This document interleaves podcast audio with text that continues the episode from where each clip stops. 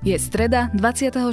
februára. Meniny má Viktor. Bude oblačno až zamračené, miestami aj dážď.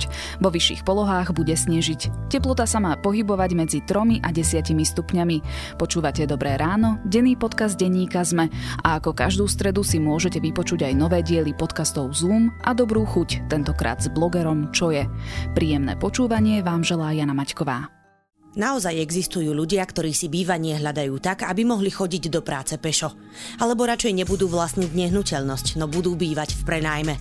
A sú aj tvoriví ľudia, ktorí rozmýšľajú nielen o tom, ako mestá budúcnosti tvoriť, ale aj ako v nich spolu nažívať. Tvoriví ľudia, ktorí tvoria aj nový podcast Nesto. Nájdete ho na Apple podcastoch, Spotify a na webe magazín.nesto.sk.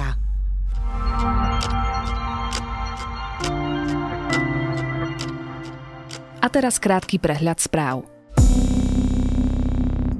Parlament na mimoriadnej schôdzi schválil 13. dôchodok v skrátenom legislatívnom konaní. So Smerom a SNS zahlasovali aj Kotlebovci, Sme rodina a niektorí nezaradení poslanci. Parlament zároveň nevyslovil súhlas s istambulským dohovorom. Dnes by mali poslanci hlasovať o zrušení dialničných známok a zvýšení príspevku na dieťa. Bratislavská prokurátorka podala obžalobu voči poslancovi Gáborovi Grendelovi. Urobila tak na základe trestného oznámenia Mariana Kočnera. Grendel mal podľa obžaloby vyzradiť utajené informácie o Kočnerových účtoch. Koronavírus sa šíri po Európe. Okrem Talianska nahlásili prvé prípady ochorenia aj Švajčiarsko, Chorvátsko a susedné Rakúsko. Na Slovensku sa výskyt vírusu zatiaľ nepotvrdil. Preverovalo sa už 63 vzoriek. Vo štvrtok zasadá Bezpečnostná rada, ktorá sa bude zaoberať zabezpečením karantény obcí v prípade nákazy. Vo veku 91 rokov zomrel bývalý egyptský prezident Husni Mubarak. V krajine vládol 30 rokov, dokým nebol zvrhnutý v revolučnom roku 2011.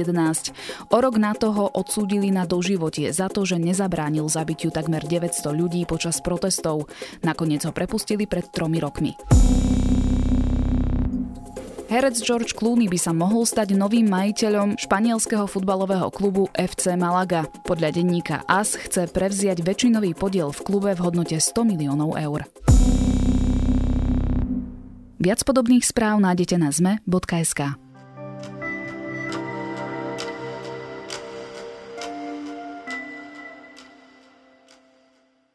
Najdrahšia predvolebná kampaň v histórii. Strany minuli na svoju prezentáciu už 15 miliónov eur. Podľa údajov Transparency International má zatiaľ najviac výdavkov PS spolu, po nich Smer, Oľano a SAS. Aký má efekt kampaň jednotlivých strán a čím sa tieto predvolebné týždne líšili od tých predchádzajúcich rokov? To som sa pýtala zástupcu šéf-redaktorky denníka ZME Jakuba Fila.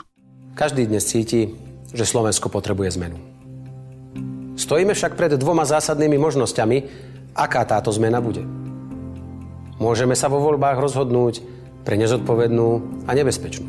Máme však aj druhú možnosť.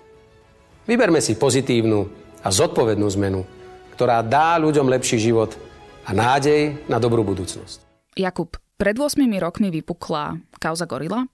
Pred 4 rokmi bola horúca téma migračná kríza. Aká téma dominuje tejto kampani? Táto mm, kampaň nemá nejakú takú akože jednotnú alebo jedinú veľkú tému, ale trúfam si povedať, že, že tých dôležitých tém je viacero. Jednou je samozrejme celková spravodlivosť e, v štáte. Keď poviem spravodlivosť v štáte, tak nemyslím nutne len justíciu, ale myslím aj nejakú sociálnu spravodlivosť. To znamená, že ľudia, ktorí sa cítia chudobní, vylúčení, nemajú nejaké, nejaké zabezpečenie. Druhou tou témou, ktorá je samozrejme previazaná a je na pozadí a hodne ju zneužívajú extrémistické sily, je práve zneužívanie tejto spravodlivosti alebo nespravodlivosti vo vzťahu k marginalizovaným komunitám. No a jednou z veľkých podstatných tém, a možno teraz na záver tej odpovede poviem, že, že asi tou najväčšou, ale tiež je taká rozplynutá do viacerých oblastí, je, je mafiánsky štát to, kam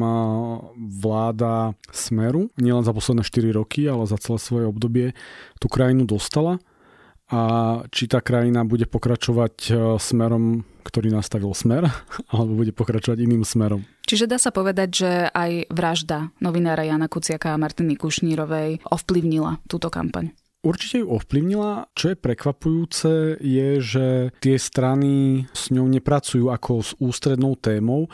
Ja som použil slovičko prekvapujúce, no chvála Bohu, že s ňou nepracujú ako s ústrednou témou, lebo bola by to veľmi nepekná hra, hra na city, ale keď som v tej prvej odpovedi povedal, hovoril o spravodlivosti a o mafiánskom štáte, tak samozrejme ako vraždajú Jana Kuciaka a Martiny Kušnírovej je, sa nachádza v oboch, v oboch množinách. Hej. Takže samozrejme je to tam. Na druhej strane si trúfnem povedať, že napriek tomu, že to vidíme na číslach e, čítanosti článkov, že tých ľudí to stále zaujíma, tak e, ako badať takú tú únavu. Videli sme to aj teraz eh, minulý týždeň v piatok eh, na druhé výročie vraždy, že už tá emócia v tej spoločnosti, ktorá bola krátko po nej, pred tými dvoma rokmi, nie, nie je taká silná v zmysle toho, že nemobilizuje toľko ľudí na námestia bude dôležité, aby zmobilizovala v sobotu Gurnám, no ale to uvidíme, uvidíme až keď nabehnú prvé výsledky. Práve boj proti mafii a oligarchom, to je taká ústredná téma Oľano. Videli sme v posledných prieskumoch, ktoré už nemôžeme teraz komentovať, že naozaj ich preferencie prudko rastú. Mňa zaujíma ako keby ten moment toho nárastu. Môžeme považovať za taký poput alebo akceleráciu tie videá, ktoré boli z Francúzska pred počiatkovou vilou a potom následne z Cypru? Igor Matovič sa rád pasuje do pozície protikorupčného bojovníka a, a chce si túto nálepku privlastniť, ale každá osoba, ktorá bola v opozícii v poslednom období, ak tam fašistov samozrejme, tak e, mala silný protikorupčný étos. Ten Igor Matovič e, ho pretavil najlepšie marketingovo. Hej? A to je už prechádzame k tej druhej časti otázky k tým videám z predvily Jana, Jana Počiatka. Ako trafil klinec po hlavičke v nejakom momente tým marketingom. Keď to porovnáme s inými stranami, tak tá emocia toho mafiánskeho štátu a toho vymenenia smeru pri tom, pri tom kormidle ju najvýraznejšie, možno aj najagresívnejšie komunikoval Igor Matovič. Tie ostatné strany sa okolo toho tak, tak vlnili a neboli takí razantní. Čo sa ukázalo asi ako chyba. No a ten Matovič asi trafil tú emóciu, takže, takže prirodzene rastie a on teda zbiera široko spektrálne a paradoxne ne, nezbiera pomerne dosť nie v tom spojeneckom spektre, ale aj v tých stranách SNS, LSNS a, a tak ďalej. Takže on oslovuje takú, takú zvláštnu zmes voličov, ktorí neboli, ne, nepatrili do nejakých jadier. To veľmi zaujímavé a uvidíme, že, že aký bude ten jeho, jeho výsledný výsledok. Ono to je možno spôsobené aj tým, a teda rozprávam sa s viacerými ľuďmi vo svojom okolí a majú takýto pocit, že tie Matovičové posolstvá sú jednoduché a priamočiare. Keď e, rozostaví 5000 horiacich sviečok pred úrad vlády, tak je to jasné posolstvo, že je 5000 odvratiteľných úmrtí na Slovensku. Takže je to takto jednoduché? Áno, je to tak jednoduché. Ja som sa k tomu v minulosti viackrát vrácal s takým príkladom organizácie Greenpeace. Keď si pozrieme, ako robí Greenpeace svoju kampaň, ona vždycky spraví nejakú akože propagačnú akciu, zlaní komíny, hej, alebo sa postaví, prinesie toxický odpad na nádvorie ministerstva životného prostredia a tomu pustí niekoľko silných hesiel. A toto robí Igor Matovič. Hej? On robí tieto symbolické veci, ktoré sú vizuálne veľmi atraktívne, majú jasné posolstva. Rozdiel medzi Igorom Matovičom a Greenpeace je to, že pri Greenpeace vždycky stáli dvaja, traja odborníci z organizácie, ktorí rozprávali to odborné, vysvetlovali a podobne. Igor Matovič nemá túto, túto zložku, zatiaľ žiaľ, no ale keď bude vo vláde, bude ju musieť mať a to je trošku to riziko. Potom sú tu ale aj také, povedzme, populistické kroky, typu tá internetová anketa. A teda je tu 11 bodov, za ktoré majú ľudia hlasovať. Ja som sa teraz pozerala na tú štatistiku a hlasovalo v nej už okolo 68 tisíc občanov. A Matovič povedal, že s týmito bodmi pôjde do rokovania budúcej vlády alebo koalície a ak nebudú presadené vo volebnom programe, tak proste o tej koalície upustí. Videli sme v minulosti nejakú takúto podobnú iniciatívu, že takto by um, zapájali strany aktívne ľudí do svojho programu? Spomeňme si na referendum SAS, ako to je ten istý princíp. Matovičov uh, spôsob je oveľa lacnejší. A teraz vo všetkej úcte k tým ľuďom, ktorí hlasovali v tej jeho ankete, ale čo je 68 tisíc občanov? Pohľadu volieb to nie sú ani 2%. Keby 68 tisíc ľudí podpísalo petíciu, ktorou sa má zaoberať parlament, tak ich nie je dosť, lebo ich treba 100 tisíc. Takže je to znova pekný, lúbivý marketingový uh, krok a to sa ešte ani nerozprávame o obsahu. Čítal som veľmi dobrý blog alebo článok a veľmi sa ospravedlňujem autorovi, že si teraz fakt nespomeniem na jeho meno, ale bolo to o tom, že, že Matovič a efekt IKEA. Tam to hovorilo, že keď si poskladáte stôl, stôl z IKEA, tak uh, má pre vás oveľa väčšiu hodnotu ako tých 100 eur, za ktorý ste si ho kúpili, lebo ste do ňoho investovali vlastný čas, vlastnú zručnosť a máte k nemu iný vzťah. A to ten Matovič proste pretavuje tom, že on tých ľudí vlastne vťahuje do toho rozhodovania. No ale znova, ako postaviť na tomto vládu, toho sa bojím. Ty si teda označil anketu ako ľúbivý marketingový nástroj a možno, že sa to zapačilo aj Andrejovi Dankovi, ktorý teda urobil anketu o zrušení diálničných známok. No lenže tá anketa vyšla trošku fiaskom. 20 tisíc ľudí hlasovalo na Facebooku a prehlasovalo, že za zrušenie nie sú. Potom samozrejme Andrej Danko to pripisoval tomu, že aspoň vidíme, aká hlúposť je Facebook. Ako je na tom Andrej Danko a celkovo SNS v tejto predvolebnej kampani? Oni ako keby stratili nejaký svoj vlak, ktorým oslovujú voličov. Neviem, či náhodou komentovanie Andreja Danka nie je mrhaním času. Veľmi správne ho komentujú jeho diskusní partnery v diskusiách, ktorí sa na ňom normálne, že boha pusto smejú. Videli sme to vo 5 minút 12, videli sme to včera v tej promovanej najväčšej diskusii v histórii Slovenska, kde Andrej Danko je politickým partnerom alebo oponentom v tomto prípade na smiech. To je proste autentický smiech. Tam dajme bodku a ja dúfam, že táto kapitola v histórii slovenskej politiky ako bude v 1. marca uzavretá. Danko sa ale snaží aspoň, že strašiť liberalizmom. Bezie sa na tej antiliberálnej vlne, ale je to vôbec presvedčivé? Nie sú v tejto otázke presvedčivejší skôr Kotlebová SNS alebo Smer? A neviem ako pre voliča Andreja Danka, lebo ja do tejto množiny nepatrím. Problém je v tom, že Andrej Danko stratil presvedčivosť e, v komunikácii tak, takmer hocičoho. Samozrejme, že v tom sú presvedčivejšie iné strany a LSNS je jednou z nich, ale ako určite aj on týmto spôsobom niekoho presvedčí, ako on sa snaží bojovať do poslednej chvíle. Používa na toto to kanály, chodí do konšpiračných médií, len on to prepálil. A teraz spomeniem Harabina a jeho vlast. Spomeniem to aj preto, že prepad SNS paradoxne môže pomôcť vlasti a tu treba dať dosť veľký výkričník, ale Harabin, ktorý e, v minuloročných prezidentských voľbách e, končil prvé kolo na treťom mieste, sa ako škriabe okolo troch súčasnosti. A to je preto, že on to v nejakom momente prepálil. Už tak prehnal ten svoj štýl, že tí ľudia proste ho prekukli. Hej? A to sa stalo aj Andrejovi Dankovi. Paradoxne je, že teraz Andrej Danko môže tomu Štefanovi Harabinovi žiaľ pomôcť, no ale znova to uvidíme 1. marca. No. Alebo Jan Slota.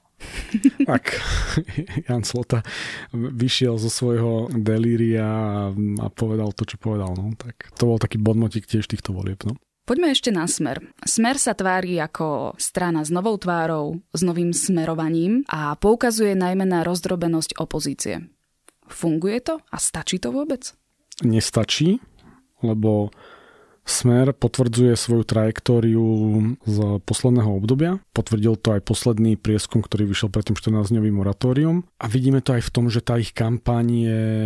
Oni sú v nej stratení. Pelegrini ochorel, ako snáď v poriadku a neprajem nikomu zdravotne nie, nie nič zlé, ale je problém, keď tá strana stráca lídra v tom, v tom exponovanom čase dvojka Robert Fico toho radšej sami upratali pred nejakým časom. On sa teraz síce samozrejme angažuje v Národnej rade pri tej, pri tej veľmi, veľmi nešťastnej mimoriadnej schôdzi, ale tiež v tej kampanii ho radšej držali v úzadí. No a koho iného zo Smera, ako sme, sme videli? Občas sa niekde objaví Erik Tomáš, samozrejme bláha cez tie svoje kanály, ale im to nefunguje. Ako oni už nie sú taký ten, taký ten valec, ktorý šiel spoločne s tými estrádnymi vystúpeniami a teda im to nefunguje. No a na druhej strane už len tým, koho som vymenoval tých ľudí, tak ako zabudneme na nejaký nový smer, ako nový smer s Pelegrinim na čele, to je oxymoron. Veď oni sú ako tie isté komunikáty, tie isté slova, tie isté štruktúry, len už e, vidieť, že idú proste a nie že na druhý dých alebo na pol plynu, ale narážajú do seba a cítia, že to, to prehrávajú. A asi to nie je úplne bežné, že pár dní pred voľbami volebné diskusie zývajú prázdnotou, čo sa týka uh, účasti lídra alebo predsedu v podstate najsilnejšej strany z toho posledného oficiálneho prieskumu. Nie je to najbežnejšie, je to z môjho pohľadu dosť nepochopiteľné. Zase buďme férovi, e, ten Peter Pellegrini bol vo viacerých diskusiách Ja som z okolností videl diskusiu minulý týždeň štvrtok, kde obstál dobre. Robil v tej diskusii to, čo mal z pohľadu toho, aby udržal eh, nejakých voličov a prípadne ešte zlepšoval ten výsledok. Na to, že ho zradilo zdravie, ako nikto mu to, to nepraje. Potom je čudné, že dnes v stredu sa chystá na zahraničnú pracovnú cestu do Moskvy, takže tiež nepôsobí úplne dobre na tie prázdne stoličky. Môžu nahlodať časť tých voličov Smeru, ktorí u ňo ešte zostávajú, ale oprávnene sa pýtajú, že čo sa to deje. No. Ty už si spomenul tú mimoriadnú parlamentnú schôdzu, ktorá sa venuje 13. dôchodkom a zdvojnásobeniu príspevku na dieťa, ale zdá sa, že v tejto predvolebnej kampani hrá príjm v sociálnych témach Sme rodina. Oni si ako témy vybrali výstavbu štátnych nájomných bytov či auto do každej domácnosti. Je to niečo, čo sme predtým hlavne videli v smere. Chce tým Kolár prevziať voličov smeru? Alebo zapáčiť sa? Samozrejme, lebo veď vo voľbách chce každý prevziať voličov každému ideálne. A je možné, že ich pritiahne k sebe? Teraz sa úplne dobrovoľne priznám, že veľmi málo som sledoval kampan Sme rodina. Pre mňa boli dosť neviditeľní. Počul som Borisa Kolára v dvoch reláciách rozprávať a dokonca pôsobil na mňa, nie že nepripravenie, ale ako neoslovil mňa. Hej. Samozrejme, určite oslovuje veľkú časť, veď aj tie prieskumy predvolebné, ešte teda predmorátoriové to ukazovali. Či berie smeru, ťažko povedať. A či jeho tie praktické návrhy sú, sú vykonateľné, tak to je tiež na veľkú otázku, lebo on to tak veľmi zaobaluje takým rakúskym modelom, len aj e, tí odborníci z, z rôznych oblastí mu upozorňujú, že to není úplne tak, ako to on tvrdí. Za ľudí a PS spolu majú také viac menej konštantné preferencie, aspoň v tých posledných mesiacoch sa to tak ukazovalo. Kiska teraz je atakovaný kompromitujúcimi videami, PS spolu vlastne dokončili svoje protesty proti mítingom LSNS ešte dávnejšie tu bola drogová kauza Michala Trubana. Myslíš si, že mali robiť viac? Zabudnime na drogovú kauzu Michala Trubana. Michal Truban je triatlonista a celá tá drogová kauza je proste úplne smiešná, by som povedal. Tak ale pár týždňov to rezonovalo, hej? No, no rezonovalo, jasné. Prekvapuje ma, že rezonovala táto kauza a nerezonovali, ja neviem, akože únos Vietnamca a podobné veci.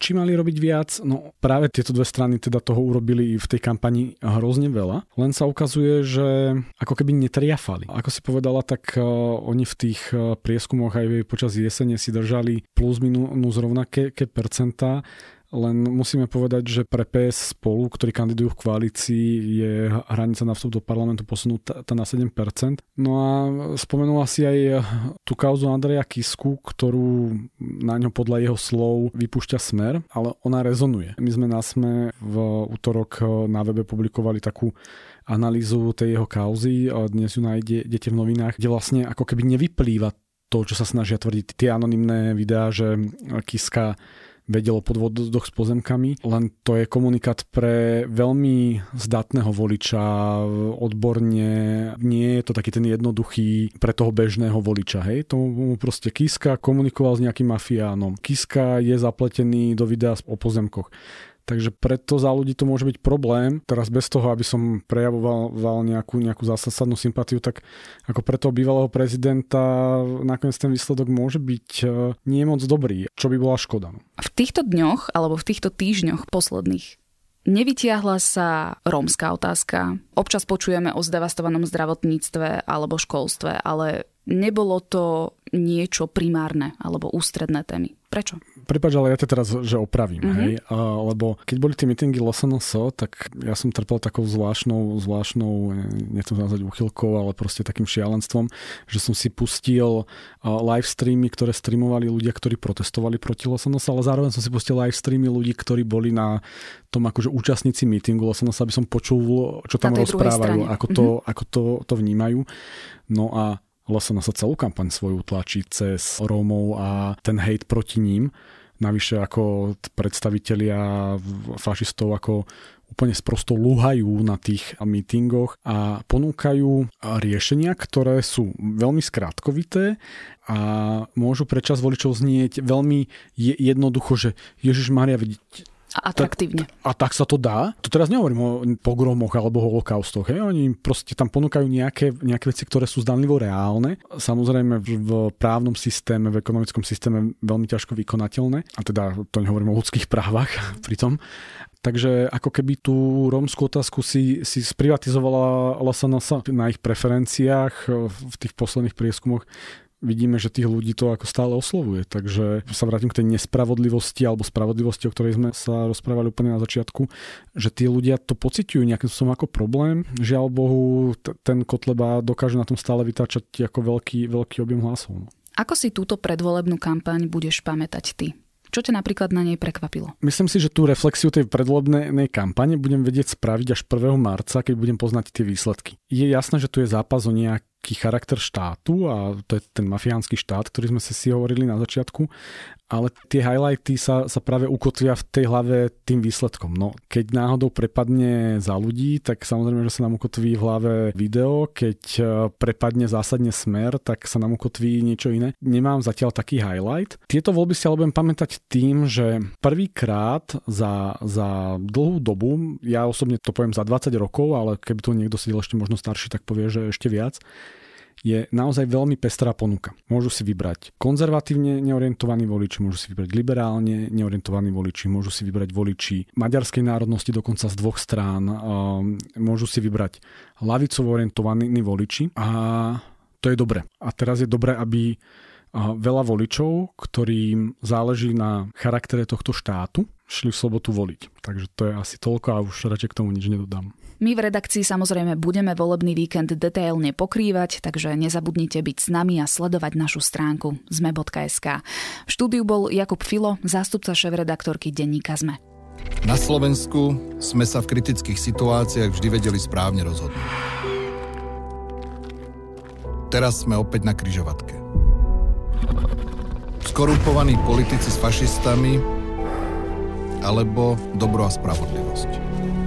29. februára rozhodnite o osude našej krásnej krajiny.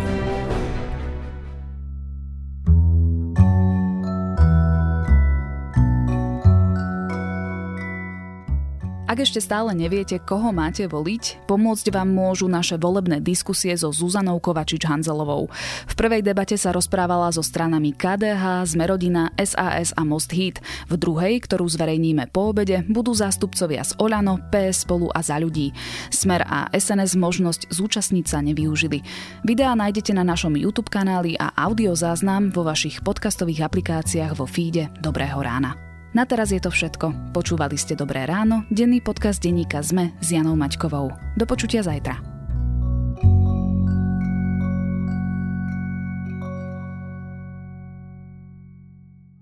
Nesto. Nový podcast o ľuďoch, ktorí tvoria mesta budúcnosti a rozmýšľajú aj o spolunažívaní v nich. Nesto, podcast o tvorivých ľuďoch, nájdete na Apple podcastoch, Spotify a na webe magazín.nesto.sk.